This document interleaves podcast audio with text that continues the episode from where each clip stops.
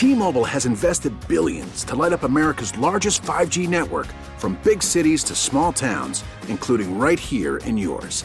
And great coverage is just the beginning. Right now, families and small businesses can save up to 20% versus AT&T and Verizon when they switch. Visit your local T-Mobile store today.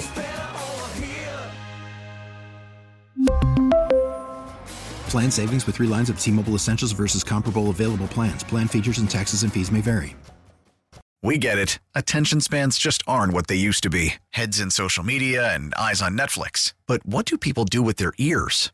Well, for one, they're listening to audio. Americans spend 4.4 hours with audio every day. Oh, and you want the proof? Well, you just sat through this ad that's now approaching 30 seconds. What could you say to a potential customer in 30 seconds? Let Audacy put together a media plan tailor-made for your unique marketing needs. Advertise with Audacy. Visit ads.audacy.com.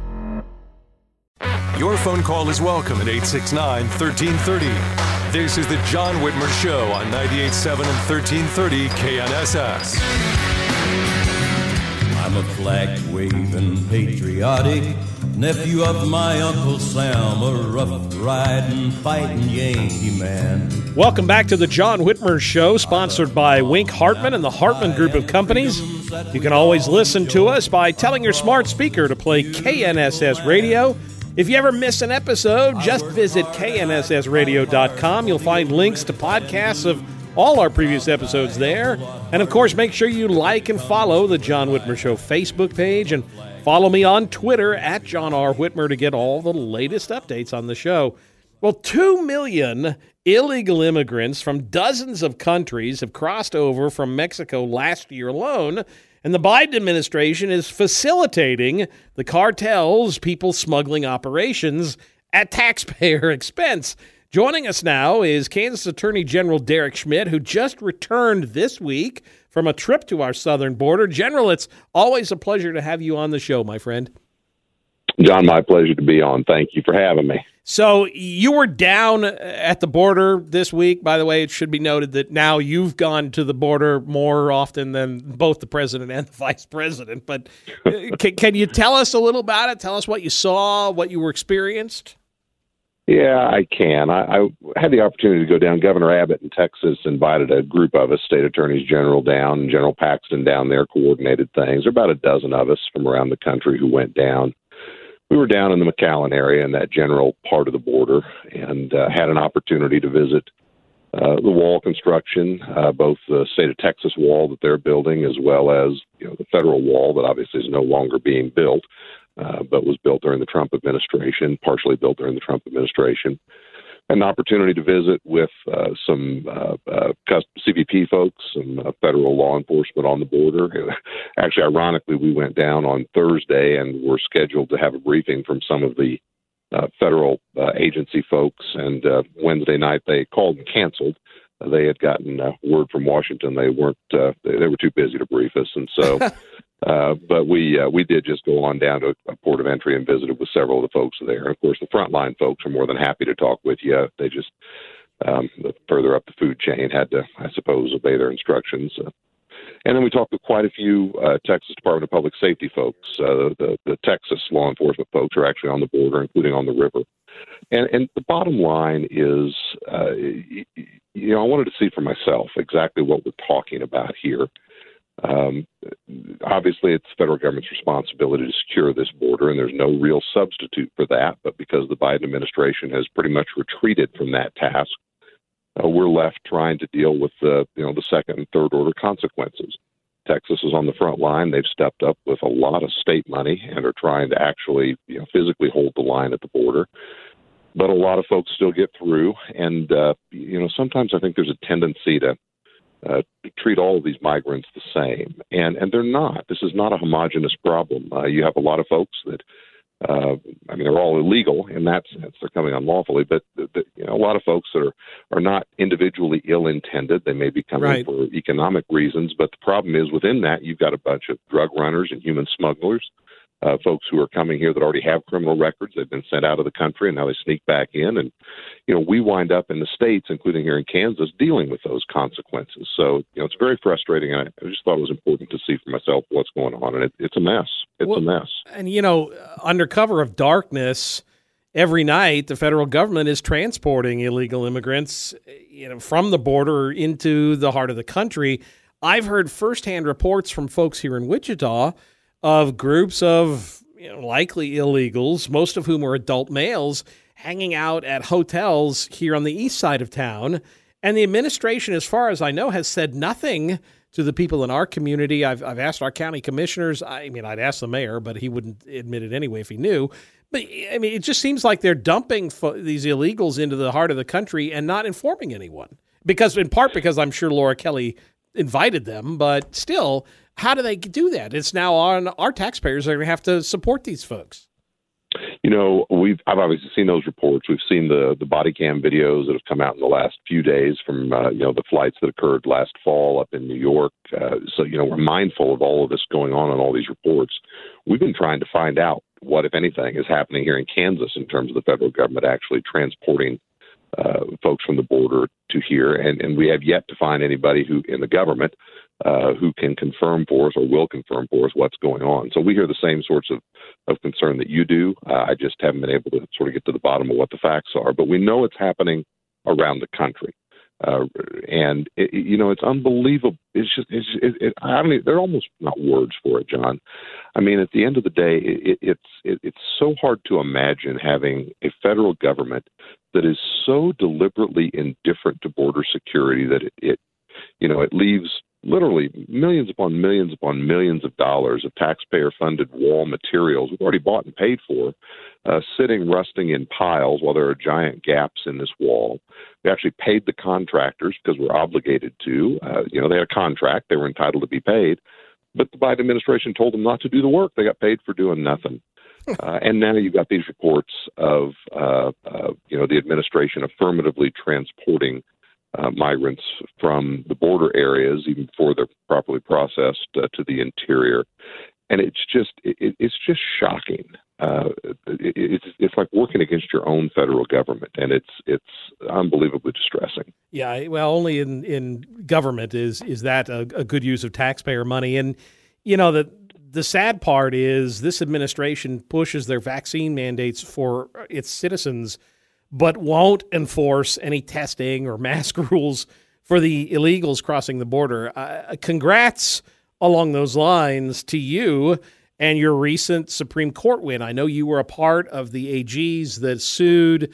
The case went to the Supreme Court, and I think no surprise to those of us who have a basic understanding of the limits of governmental power, the Supreme Court found that vaccine mandate on individual employers was unconstitutional. Kudos. You've still got cases pending, though, correct? We do. We're pleased for what we've won. The OSHA mandate, of course, we got the preliminary injunction was affirmed by the U.S. Supreme Court, reinstated by the court. And now OSHA has said the Biden administration is going to withdraw that mandate. Now, they may try to rejigger it and reoffer it. I don't think we're done fighting it. But for now, it's gone, and that's very good news. The other case that went all the way to the Supreme Court was our challenge to the so-called CMS mandate, the health care mandate that applies to nursing homes and hospitals. Didn't get the right outcome on that. We lost two of the justices, the Chief Justice and Justice Kavanaugh, who were with us on blocking the OSHA mandate, but they were not with us on blocking the health care mandate. We're going to keep litigating that in the lower courts. I understand that time is not our friend here. I get it. But we're not going to just give up on it. We still think we're correct in the case, and so we're going to keep making the case and kind of go forward. And then we have two other federal vaccine mandates on hold by court order. The federal contractor mandate that has such a big impact there in Wichita with, Spirit and Textron and Wichita State, other employers. We have that blocked by federal court order. We got the first injunction on that, and it's been affirmed by the circuit court. There are a couple of other cases challenging that mandate that are making their way up in other parts of the country. So far, everything's going our way. I imagine that'll get back to the U.S. Supreme Court at some point. I'm feeling pretty optimistic about it in light of the OSHA ruling. And then we actually have a fourth one on hold by court order. We challenge the so-called Head Start mandate. This one's just shocking to me. It's what it sounds like. It applies to Head Start daycare centers. And it's not only a vaccination mandate for any employee or any contractor who actually comes on site. It's also a federal mask mandate for anybody who's at the facility age 2 or older. So it's a federal mask mandate for the kids. as well as the adults. And I just can't fathom that the federal government has that authority. And fortunately, neither can the federal courts, at least at this point. So, we've been in those four fights. There are some other ones around the country that are moving along, a federal employee mandate. There's a military mandate that the SEALs won down in Texas on preliminary relief. So, most of these mandates are falling apart. Unfortunately, it hasn't been a clean sweep on our part just yet. I having served in the legislature with you in your current position, I know how active you are during a legislative session. My guess is you've probably already been to the Capitol at least once or twice to testify on bills before judiciary. I used to see you in there. It seemed like every week. You got anything that you're working with the legislature on here this session? We have a number of, I'll call them smaller items. They're important, but they're not sort of big impact items. We're trying to do some sort of wrap-up repairs on several programs. Since this is the last session, I'll be serving as Attorney General. I am going to have one public safety bill. We haven't announced it yet, but I can tell you we're going to really try to target gang violence and repeat violent felons who just keep using firearms to shoot people. It is unbelievably frustrating to all of us in the public safety community and the Second Amendment community. Everybody agrees that,